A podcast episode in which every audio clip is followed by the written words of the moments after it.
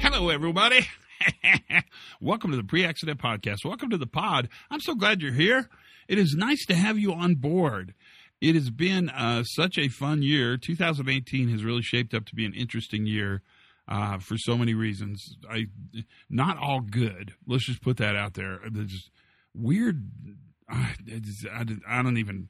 It's hardly. I should talk about it more instead of bottling it up. I should blab it out, but I don't know how much I want to blab out. Today's podcast is interesting, so I think you'll find it good. If you're driving around, like driving to work or driving to out to a site or whatever it is you're doing when you listen to the podcast, I think you'll find this one to be quite nice.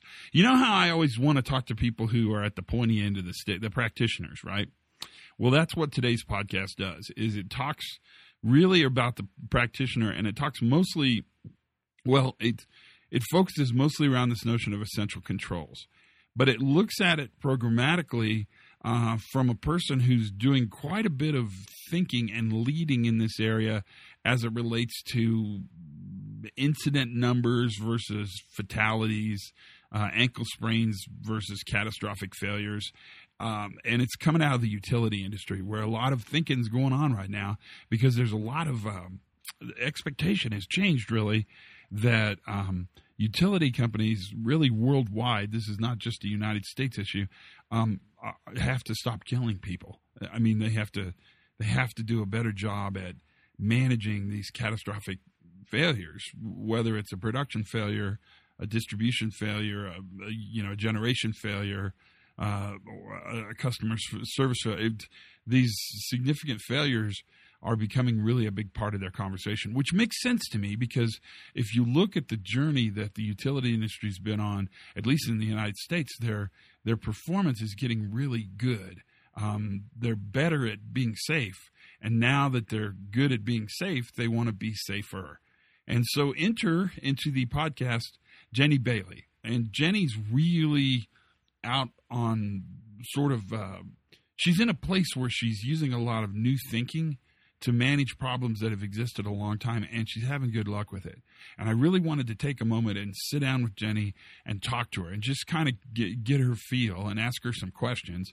And so that's what I did. And that's really what this podcast encompasses. It's a discussion around essential controls, high-risk failure, catastrophic failure, fatalities, serious injuries, you, you know, those kind of things, and how we think about it from a program management standpoint. How do we diffuse it in our organization, but also how do we think about it from a leadership standpoint, and what are we doing to support leadership at every level of the organization in getting people to look differently at this? And that conversation, I think you're going to enjoy immensely. I certainly did. Jenny's a breath of fresh air. She's she's fun to listen to. She's got lots of energy, um, and she's smart. So that's pretty much what it takes to qualify to be on the podcast. That that's, that is the test. Um, I don't know how I snuck through. I, I got, I got grandfathered in. That's how I got in, but I, I think you'll find this podcast pretty darn stimulating. And from a practitioner standpoint, from a, a, a person who thinks about this for a living, I would say this is um this is a graduate level discussion. Let's think of it that way. That's a, that's a good way to think of it. Other than that, life is grand. I don't have a lot of weird airline stories other than they keep canceling flights, but I guess you guys are up with that. You know, anytime a drop of rain falls in Dallas, it pretty much messes my life up, at least on Thursday or Friday, the days I care about. But um, there's lots of excitement and uh, joy going on all around the world, so we should just kind of tuck in and enjoy it and see what happens. Let's let's uh, let's not waste much more of your time and get into this conversation. Without any further ado, please welcome to uh, the podcast, Jenny Bailey, and her discussion around essential controls. I'm Jenny Bailey. I'm the Director of Health and Safety at Alabama Power Company. So what's on your mind? Critical risk management and critical controls are on my mind. So tell me why, because this is very exciting to me. This is a really interesting topic.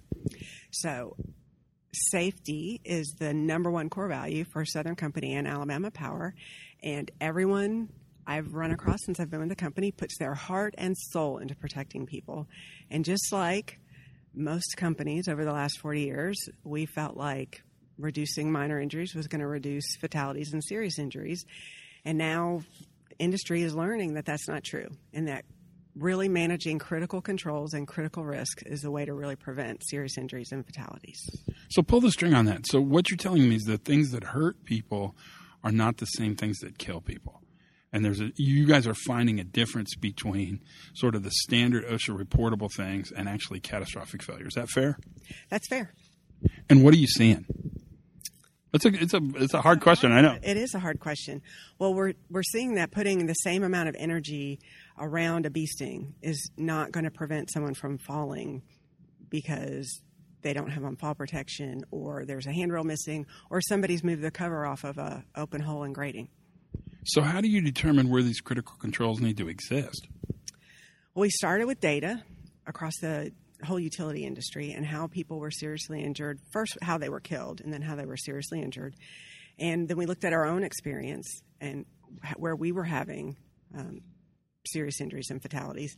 And we picked five areas to start with just to get our systems in place. And they were the areas where we'd had the most fatalities and serious injuries across the system. So what's the program look like? These are hard questions, Todd. I didn't mean to ask hard questions. Uh, let me ask it less threatening. So if I saw the program, what would I see? Well, in, across the fleet, we've got all the safety specialists right now who are trained to go out and look at work where there's exposure to high risk, and they have a checklist. So if, for example, there's exposure to falls, there's a fall checklist. And there's just three or four items on that checklist, and they have a little screen on their iPhone, and they check yes or no whether or not the control is in place. And if you have all green con- on your controls, then the work can proceed. So it's really almost a, it's almost like a start work criteria as opposed to a stop work criteria. But what what interests me, at least on your journey here at Alabama Power, is when you determined. Well, so was it hard to determine what the critical risk was? It wasn't as hard to determine what the critical risks were as what the critical controls were and how to write a checklist, because there's a lot of controls that are really important, but they're not all critical. So you have to identify which ones are your absolute no-go. What's the difference? So, for example, training is a really important piece of working safely, but training's not a critical control because you can't go out and look at somebody who's about to climb, for example, and know that they've had all the proper training and they understood it. So while that's an important piece of working safely and it's an important piece of our fall protection program, it's not a critical control that you can go double check on the fly. So uh, do people like this idea? Is, is it a hard sell? I mean, have you had to go out and really work the sociology on it? No, it's been a really easy sell. I was really surprised how easy of a sell. So we had decided to start for verifications with safety specialists. And just in describing the process at different staff meetings, we've had two different groups volunteer to also pilot doing self-verifications. So we have a group down in Mobile and um, a group in Eufaula that just raised their hands and said, we've been asking for something like this for a long time. Can we be the ones to help work the bugs out in the system and be your pilot? So now that you're really getting the guys fixated on the critical controls, which I think is brilliant, Does it does it de-emphasize the less important crap? I don't know that it de-emphasizes it because it is such a strong core value, and nobody wants to see somebody go home hurt, even with a sprained ankle. But it's how we react when the sprained ankle happens or the bee sting happens or the tick bite happens that's important, and that's really changing very quickly. Um, tick bites happen in the South in the summer. Doesn't mean they're not important, doesn't mean we don't want to prevent them, but we don't want to put our energy around the things that right now is a high-frequency incident for us. We want to put our energy around something that's a low-frequency, high-consequence event. So you've been on this journey, and you said something really interesting in a meeting that you and I both attended, and that was as your serious or near-serious events go down, your reportables are going up. How are you handling that? And first of all, is that predictive? I mean, will other companies sort of expect to see that? And I think probably the answer is yes. And how have you handled that? So I would say probably everyone should expect to see that. I think our goal was to build trust so that every incident, no matter how minor, would be reported so that we made sure that we got something that could have been much worse reported as well. If that may not make sense, but what we're trying to do is is really go down what's called P S I F, where we look at an event and we rank it by how potentially bad it could be, not how bad it was. And so that's why it's important to get every minor incident turned in, because you're, we're looking at it with a critical eye on how bad it could have been. So by building that trust and asking people to turn in incidents, we've seen our incident rate go up. Looking at data on the the outcome of the incidents or the types of injuries that were, seriousness of the injuries that we're seeing, um, our greatest increase in reporting is in cases that required one doctor visit with no follow-up.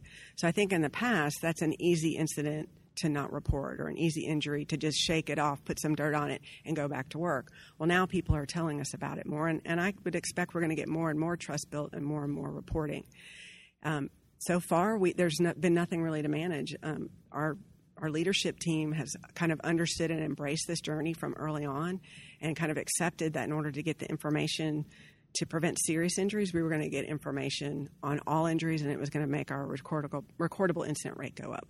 Well, so let's go back to that, because I think that's the most important thing, at least the most interesting part of this journey, is how did you prep the leadership team to make this switch? Because moving them from counting R I Rs to actually understanding critical controls doesn't happen magically. I mean, you had to you had to make this happen. How did you do it? How did you coach your leaders? Well, the first step was a safety culture survey across all of Southern Company, not just Alabama Power, and we had an incredible response to that survey. Um, and then as we shared the results with, with each of the leaders, um, they had quite a bit of time with the company that helped us with the survey to ask all of these questions. So once they started asking a lot of questions, they were more open to go in, into some safety education themselves. So we starting all the way with our C E O of Southern Company, senior leadership is spending time in education on the new view of safety, and and it's creating a paradigm shift among them that is then kind of translating across the entire company. And I think it's somewhat intuitive to understand that the things that cause minor injuries are not the same things that kill people at work. And I think we kind of have just stated the obvious and switched people's point of view by pointing out the triangle, the safety triangle, was wrong. That's huge, though. Now, Corey Corey Pitzer did this the safety culture survey, and I'm not a big fan of safety culture surveys, but if I had to do one, I'd probably do it with Corey, because Corey's also not a giant fan of them as well. How did that survey set you up to bust through the Heinrich uh, problem, the, the the belief that somehow these little events were predictive to big events? What did Corey do? Well, the survey was um, timed. It was on a computer, and so people felt pressure to answer, and they only had to answer I agree or disagree. And some of the questions on the survey were designed to find out if risk was being hidden and if people were being treated fairly when an incident was reported. And what came back was that we did have a high level of risk secrecy, where people were um, concerned they would not be treated fairly if they turned in even a minor injury. Um, and some of the the not being treated fairly was not really formal processes. It could be that the last person to have an incident in a in a unit, and it was three years ago they tripped, their boss is still talking about them tripping three years ago, and that's not on purpose, but that inhibits reporting. So when the survey came back that risk secrecy was one of our, our problems that we needed to address, um, all of our senior leadership was very open to finding out how to address it. How do you... How'd you prep them to be open to that? I mean, what'd you do with the senior leadership of Alabama Power to get them in a position where they're ready to make this journey?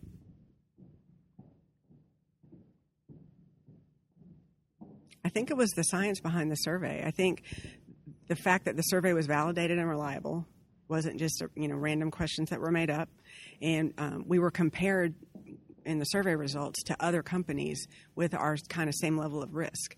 And so where we ranked compared to other companies, I think, added some validity to the story that Corey was sharing with them about what was going on um, at Alabama Power and, and all of Southern Company. So if somebody was going to go on this journey, they're going to go to the critical controls, they're going to look at their critical tasks, they're going to build this essentials verification, the critical controls checklist. What advice would you give them? It's a bigger job than you might think at first. Um, and most companies that go down this um, path, it's been done in the mining industry quite a bit, um, underestimate the number of resources that it's going to take to really do this and do it properly. Um, and the second and probably the most biggest piece of advice is that it's really hard to write a checklist that reads the way you meant it. If you work in an area for a year, discovering, you know, learning what your critical controls are, and then you want to write a question that an employee can read and understand exactly what you're asking, it's harder than you would think to write those two or three questions. How do you validate those checklists? With employees. Um, and it's part of our project, our pilot project right now, is we're making sure when they read the checklist that it, what we'll say, what does that say to you? Does that say, you know, I need to make sure that my fall protection is on correctly? Um, and we have to had to really work at avoiding words like adequate, you know, things that are subjective. Yeah, open door slowly, turn valve slowly. I mean, yeah. the that's hard. It's really hard. I mean, it's, there's so much to talk about here. But are, are people excited about this change? I mean, is it is it meaningful? Is it does it have legs? It has a lot of legs in Alabama Power. I mean, every place I go to talk about it, people say we've been wanting something like this, you know, for years. Um, we don't we don't want to water down safety, and I think it, it can be really easy to get to that point when you get closer and closer to zero. Um, and then an event happens, and you kind of, everybody wakes up, and we realize that we were looking at the wrong thing.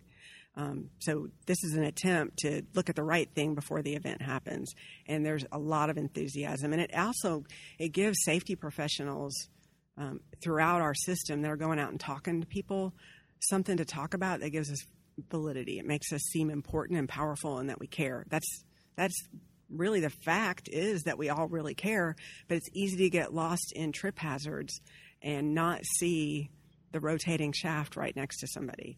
And so to be able to go out and talk with employees about you care about them and you want to make sure you have your fall protection on and you're tied off at the right height above your head so when you fall, you're caught before you hit the ground, that's a meaningful conversation to have an employee, with an employee. And that makes you feel like when you went home at the end of the day, you did something good.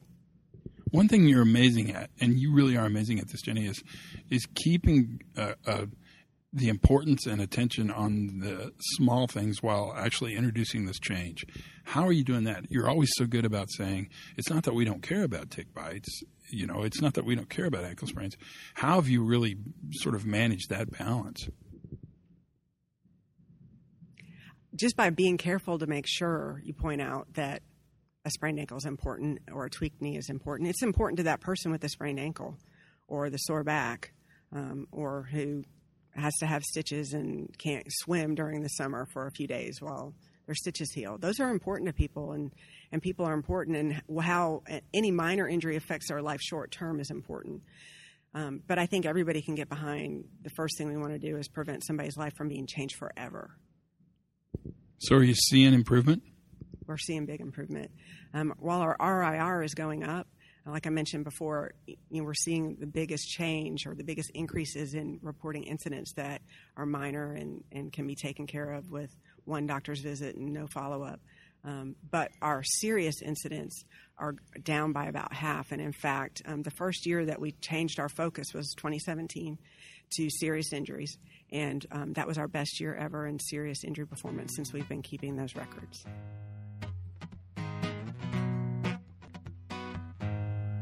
What'd you think? Huh.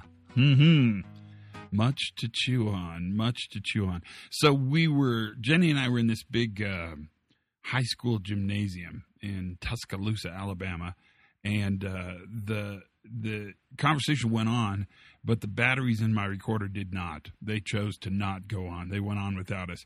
But it's kind of weird because that's actually, if I were going to pick a place for emphasis to end, that would probably be the place where I would end for emphasis, because there's a countervailing notion that Jenny introduces that we've talked about before, and that is that the traditional view says if you manage small events, you are also in the same motion managing fatality. So if you manage ankle sprains, you won't kill people. But in fact, Jenny's data Um, is is pretty green. It's pretty new, and her uh, her population's not gigantic, but her data is showing almost exactly the opposite.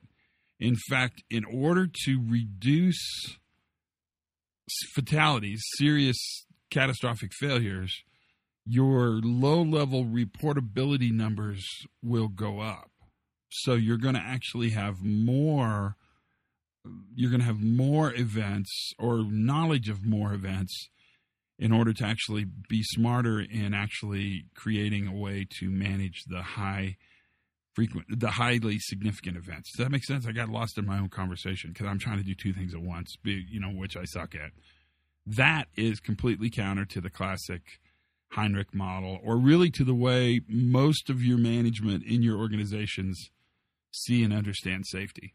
And this part of the story, that's the part we have to tell. I mean, it's we've got data now coming out of England that says organizations that have zero as a goal kill more people than organizations that don't have zero as a goal. And you've got Jenny saying she's seeing R I Rs increase, but uh, significant high potential events decrease. And the data I'm looking at correlated across organizations is saying all kind of the same thing. And so that's, I mean, I come to you hat in hand saying, hmm, we probably should think about this because I don't know what this means for us as an industry. But it means one thing for sure, and that is we have to look at this differently. Um, differently is going to be the key. And that our traditional, our traditional view, the traditional paradigm, which we've really done an amazingly good job at reinforcing, is now probably part of the reason why we have catastrophic failures. We have significant events, fatalities, and high consequence failures. And that, my friends, that is a very important message. And I, you can hear it from me all day long, I suppose. You can probably read it. Um, but to have somebody like Jenny Bailey say, here's what we're seeing. You know, our best year ever in reduction of high consequence events, we saw an increase in our reportability. And, and, and they're thinking they're seeing more honest response, and I bet they're right. I bet there is some reporting that was going underground that's coming up now. And that's a part of changing the culture, but I also think it has a lot to do with the fact that this is how you learn what's important, and that we've spent a lot of time and a lot of energy and a lot of money managing stuff that doesn't matter very much and not managing things that matter a whole lot. And so that turn from stop the job when you're unsure to start the job when the controls are in place, that turn is pretty significant. So we should stay on this. I mean, it's it's worth talking about, and it's it's it's definitely worth understanding. And that really is a big part of where we want the podcast to go and how we want to think about what we do. And I want to thank Jenny and really all the people at Southern Company. Um, they're so generous with their time and energy and effort because they're so concerned in making the world a better place that it's completely worth our time. And so thank you, Southern. Thank you, Jenny. But more importantly, thank you for listening and, and passing this information on and talking about this stuff. This this podcast today, that's relatively earth-shattering news in the safety and resilience and robustness world. That is completely counterintuitive to what we've taught people and the paradigm we've created. And we have to get out there and talk about it. That's what we do. And we have to do it the best way we can. And that's what the podcast is all about. So thanks for your time today. It was pretty good. I mean, this is a good way to spend a, a morning in the summer, or while you're walking the dog, or while you're driving the truck, or whatever it is you're doing. I appreciate it. I really do. Thank you for being a part of it. Tell your friends. Subscribe. That helps me a ton. Listen. Do things that you think make a difference. That seems to be the most important advice I could give you anywhere. If you see injustice, create restoration. That's really powerful and, and a big part of, uh, of what we think about. Until then, my friends, learn something new every single day. I bet you did today, actually. Today's a pretty good day for that. Have as much fun as you possibly can. And for goodness sakes, be safe.